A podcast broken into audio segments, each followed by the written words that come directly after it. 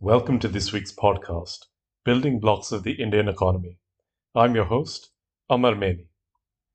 Now, in the last podcast, I put forth a little conundrum on education. See, teachers are supposed to teach students, but who will teach the teachers? Students will not learn very much with poor quality teaching, and teachers are themselves the products of an education system. Every teacher was once a student. This could be a vicious circle, a poor quality education producing a poor quality teacher who then imparts poor quality teaching on hapless students. Or to think about it another way, is it the chicken or the egg? Is a teacher a chicken or an egg? The producer of education or the result of education? Hmm, this all sounds quite puzzling. So let us take a closer look at the teaching profession in India, and we will try to solve the puzzle. Now, there are close to 10 million teachers, about 1 crore teachers, employed in India in about 1.5 million schools. More than half of those teachers are in primary schools, and about 60% work in government schools. Only about a quarter, or 26% to be precise, work in private schools. But in urban India, the ratio flips, and more teachers are employed in private schools and less in government schools. In less developed states, about 80% of teachers work in rural areas. Now, the Right to Education Act of the UPA era laid down pupil to teacher ratios of 30 to 1 at the primary school level and 35 to 1 at the high school level. On this count, India seems to be doing well. The average across all schools is 26. But I'm not sure this statistic can account for all the diversity in class sizes across all of India. High schools tend to have higher class sizes, upwards of 40 children in each class. The number of teachers in India did grow significantly, by about 5 lakhs in the 2010s, or a bit under 20%. There are more than 1 lakh single teacher schools, and unsurprisingly, 90% of these are in rural areas. By some estimates, about 3 lakh schools have teacher vacancies, or about 20% of the total. The maximum number of vacancies are in Uttar Pradesh and Bihar, with significant numbers in Maharashtra, Karnataka, and West Bengal. Studies have shown that students learn best when the teacher is of the same caste, religion, and gender as them. Okay, an interesting finding, but I don't really think it shows us the way forward, unless we start organizing classrooms in homogenous groups according to castes and religions and gender, which I don't think many people would agree to. There is a good gender balance in the teaching profession in India. About half of India's teachers are women and half men.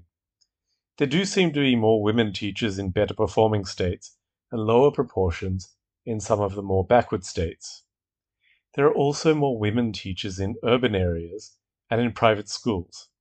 And women tend to be primary school teachers in greater numbers than high school teachers. Just about all of early childhood or preschool teachers are women, about 85%. The age profile in the teaching profession is relatively young with two thirds of teachers under the age of 44. The median age is 38. Generally, teachers have to have finished secondary school to teach at the primary school level, have an undergraduate degree to teach high school, as well as have a diploma in teaching and pass the teacher eligibility test.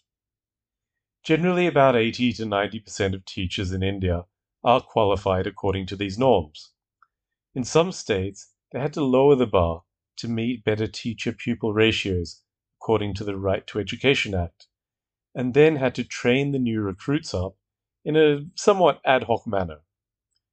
Interestingly, most of the unqualified teachers are in private primary and secondary schools, as well as madrasas.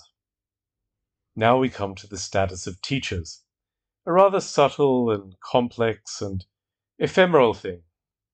See, we do respect teachers in Indian culture, both traditionally and today, but that tends to be more theoretical because material considerations come in the way. Teachers are, unfortunately, poorly paid, and so mixed in with that little bit of respect that they get in society are limits to their status based on their limited income.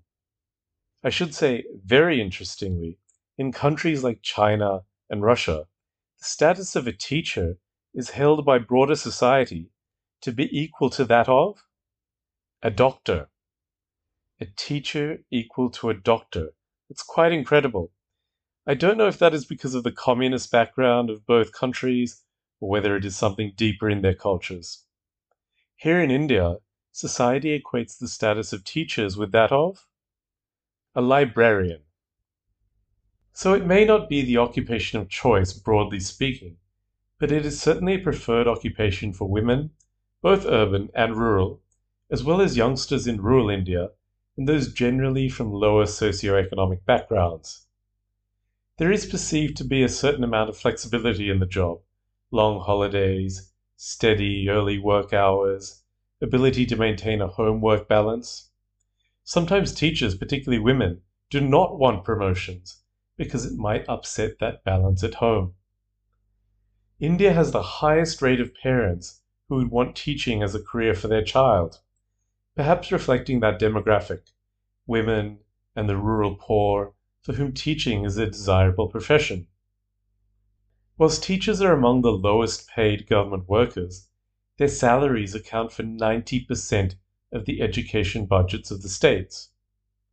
Across the board, private school teachers in all categories are paid lower salaries than government school teachers in India. In addition, in the private sector, about 90% of teachers do not receive the full array of non salary benefits that the government school teachers do, such as Provident Fund contributions, maternity leave, and health insurance. Now, people in big city India tend to associate private schools with the most prestigious and moneyed institutions in their city. We all know the names, those dating back to the British era, and some more modern Indian school networks.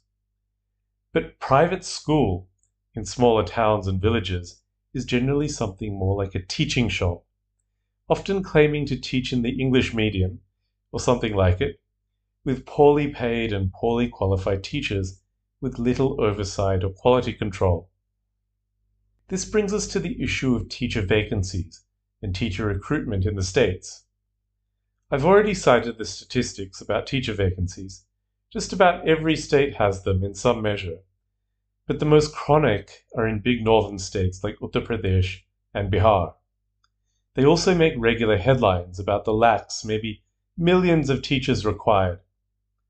But some professors, notably Datta and Kingdon, have questioned the regular headline and in fact claim that there are no such teacher shortages in India, just the misallocation of teachers between schools. See, the Right to Education Act sought to do away with single teacher schools, which are the norm in many isolated parts of the country, in many villages. And so there had to be at least two teachers, even at the tiniest schools, say at a school with only 20 students. So these tiny schools are being overmanned, whilst the second teacher could be better employed at bigger schools where the demand is, where the students are, and could reduce class sizes. Now, the professors may have found an anomaly or a misallocation of resources, a hole in the statistics, but then they draw the conclusion that filling the million odd so called vacancies would put too much of a burden on the taxpayer. That is, it would cost the government too much.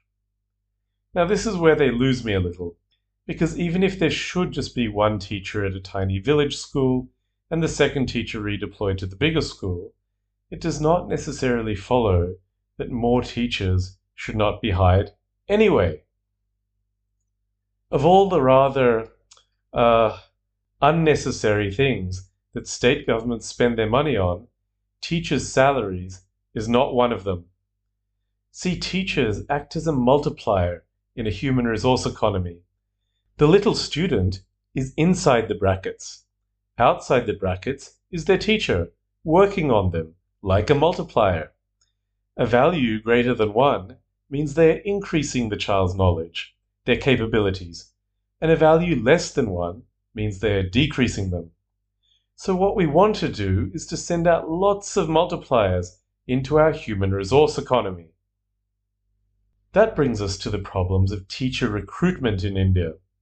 Now, some states like Tamil Nadu and Madhya Pradesh have devised relatively transparent and smooth functioning teacher recruitment systems, whilst others, like Rajasthan and Punjab and Uttar Pradesh, are much less transparent and rough functioning. But even in the better functioning systems, things can go wrong. Now, generally, because teacher recruitment happens in the state capitals, it is at the discretion of the state budget. And state governments often claim to be short of resources, cash strapped, and struggle to maintain current recruitment numbers, let alone increasing them. In the 2000s, there was a trend towards hiring contract teachers, but that seems to have eased off, with contract teachers generally finding a pathway towards being regularized. State politicians, MLAs, tend to see teacher recruitment as an instrument of patronage. They are the feudal lords who can graciously hand out teaching jobs to the grateful serfs. State after state has had some teacher recruitment scam or the other, most recently West Bengal. There can be leaks of exam papers for teacher qualifications, all sorts of malfeasance when putting together teacher recruitment lists, Candidates can take the matter to court, recruitment can fall behind by years. Even when a candidate does secure a position, it can be years before their papers are processed. The only real solution to this is a change of political mindset, a change in thinking from the feudal master, handing the serf the gift of a teacher appointment, and towards a mindset which sees investments in teachers as a major economic investment in human capital. But would hiring 1 million more teachers change education outcomes? A major conundrum is teacher accountability. We have all heard the damning statistics about learning outcomes in India.